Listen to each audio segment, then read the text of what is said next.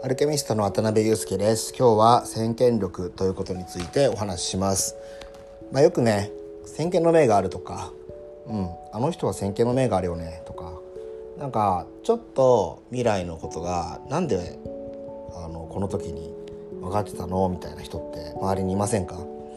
えっと僕はねえっと自分が大好きな、まあ、リスペクトしているクリエイターでありプロデューサーでありまあ、経営者でありそしてあキャリアとして、まあ、一番なんていうのかな理想的な、うん、憧れの一人もある糸井重里さんが 当時における、うん、先見の明が、まあ、今でもかな、うん、ある人だなっていうふうに思います。えっと今日の話はねちょっと構造化しますねあのゆっくり話します。それでまずね時代を読むっていうことは何なのかってことだと思うんですね。でこれはね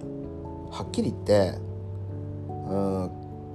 何て言うのかないかにたくさんの領域まあビジネスだったらいろんな会社ですね、うん、いろんな会社に関わるかいろんな業界のいろんな人に出会うかによってもう決まっちゃうと思うんですね。で僕はたまたま自分が選んだ仕事が広告の仕事だったのでえ全てが一期一会というかあゼロからのスタートというかね、あのー、目の前に、えペットボトルにラベルがついてない水が置いてあるとでこれを何とかしてくださいっていうことをずっとやってきたので全部が新しいことやってきたっていう自負があるんですね。となってくると必然的に、えっと、インプットする技術は1種類なんですけどアウトプットの領域っていうのが一番広い分野っていうのが広告代理店っていう仕事の本質だと僕は思ってます。だけどたくさんアウトプットはあるんだけど武器は1個で十分なんですね。これが面白い。僕の場合は言葉。これだけです。はい。それ以外はまあオプションっていうかね。メインウェポンは言葉のみ。でまあサブウェポンでなんだろうな。マーケティングとかね。あクリエイティブ、まあ、ちょっとしたなんとかあのデザインとかね、うん、持ってるんだけどそれは、まあ、PR もそうかなサブウェポンでいうと。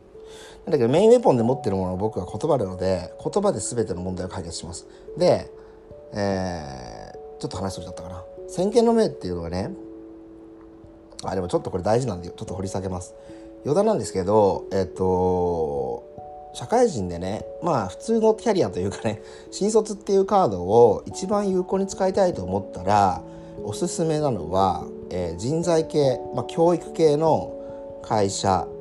あるいは広告代理店それから通信もしくは営業関係ですね。これ理由があって、えー、単純にあのいろんな業界の人の話が聞けるのであの横展開できるというかメインの自分のスキルを高めつつまあ10年ぐらいかかると思うんですけど極めるのに。で横に展開する時のヒントが20代で就職して30代になった時におそらくあ至るというか T 字型で構築できるっていうのがあるので、うん、と広告通信人材かな、うん。まあ、あと金融金融ですね。金融もすごく大事ですね。金融については、うん、ただまあどちらかというとバーチャルなというか、うん、数字の世界の話なんで金は30代からでも別に間に合うかなって僕は思ってます。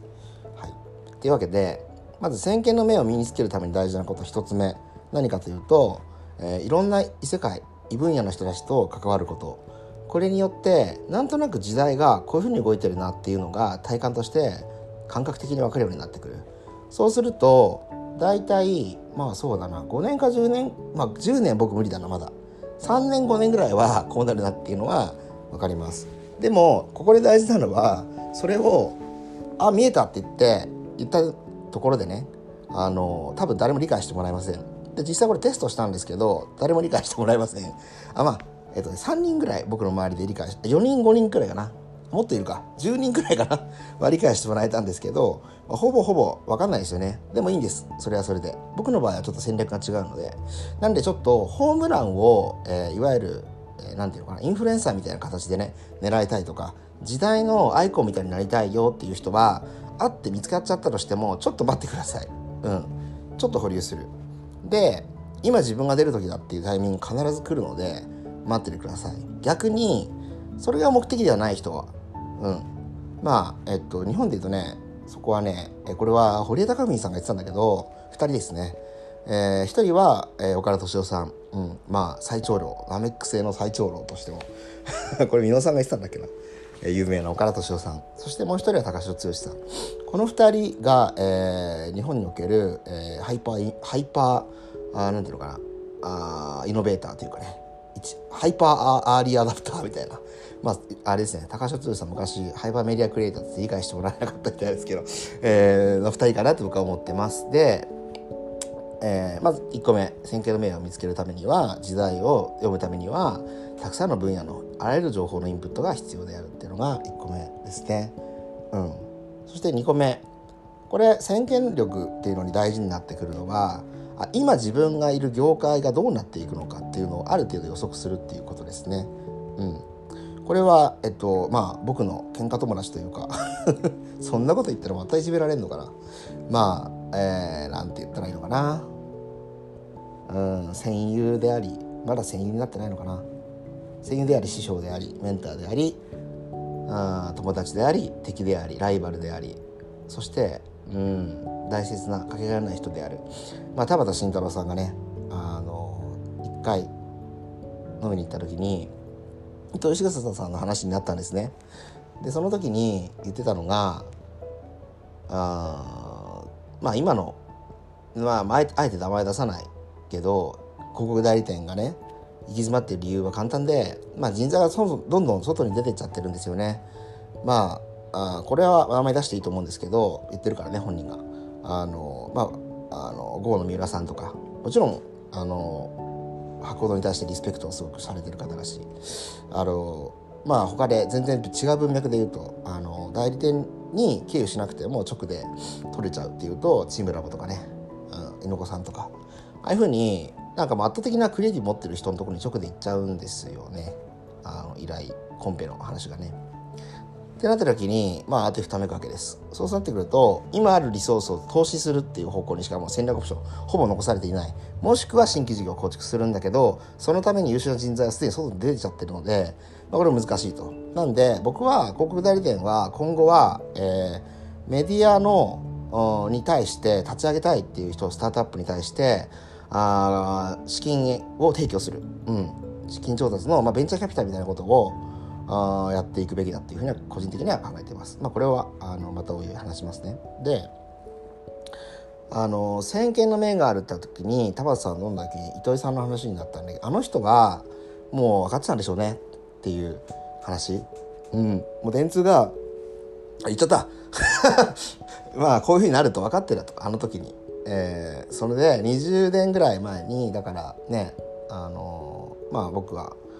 あの糸井さんの歴史も全部読みましたけど「あの成り上がり」って本でねデビューして、あのそこからまあ物書きとしてのね成り上がりってあのあれですよ。しかも糸井さんが書いたんですけど糸井さんがあれですからねあのなんていうの？あのそのメインじゃない本ですからね。誰がメインなのかはちょっと調べてみてください。きっとびっくりすると思います。それで、えー、もうあの時ぐらいから、まあ、糸井さんもともとね大学も途中で辞めてるのかなもしかして。ちょっとちゃんと卒業されてたら申し訳ないんですけど、まあ、フリーになってまさに糸井さん自身が成り上がりをしていてそして、えー、コピーライターとしてトップですね、まあ、一説によると1回一番高い時は1回のコピー100万っ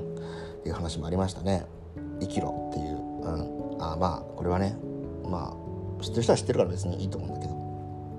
それで、えー糸井さん、まあ、糸井さんの話になっちゃうとまたこれも長いんで置いとくと。でそこからまあ自分が独立してまあ実際電通の電通ってまた言っちゃったよ。電通のえーえー、あれがね中に入ったことがあるのかそこら辺の契約形態は分かんないんだけどまあ実際ちょっと距離取りましたよね。あのいい感じで、うん、まあもちろん仲良しだと思うんですよ。中の人とはね。だけどやっぱり組織っていうよりやっぱ個人として一個のあメディアほぼ日うん、しかし本当にすごいですね。あの見調べたんですけどやっぱりほぼ日のあの決算表ね見たことある人いますか？びっくりしますよ。T2C を10年前からやってるってことですね。はい。やっと時代が追いついた。しかも結果出してるとまあまあまあ天才って世の中いるんだなって思う感じですね、はい、話ではちょっとそれました。えー、というわけで先見力については多分これ1回で終わら終わんないなと思ったので、えー、この、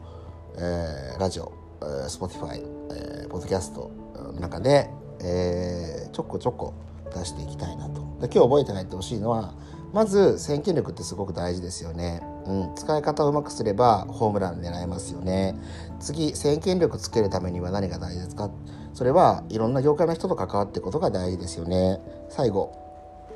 糸井重里さんっていう一つのベンチマークがあるのでもし興味ある方は彼のキャリア掘ってみると面白い発見があると思います、えー、こんな感じで、えー、ちょっと哲学チックなんだけどビジネスにも役に立つ話を、えー、不定期まあ多分でもなんとなく毎日やってもいいなと思ってるんでまあでも一応不定期でやっていきます。よかったら、えー、チャンネル登録、フォロー、コメント、評価、いいね、Q&A 何でもいいので送っちゃってください。今日はここまでです。じゃあね。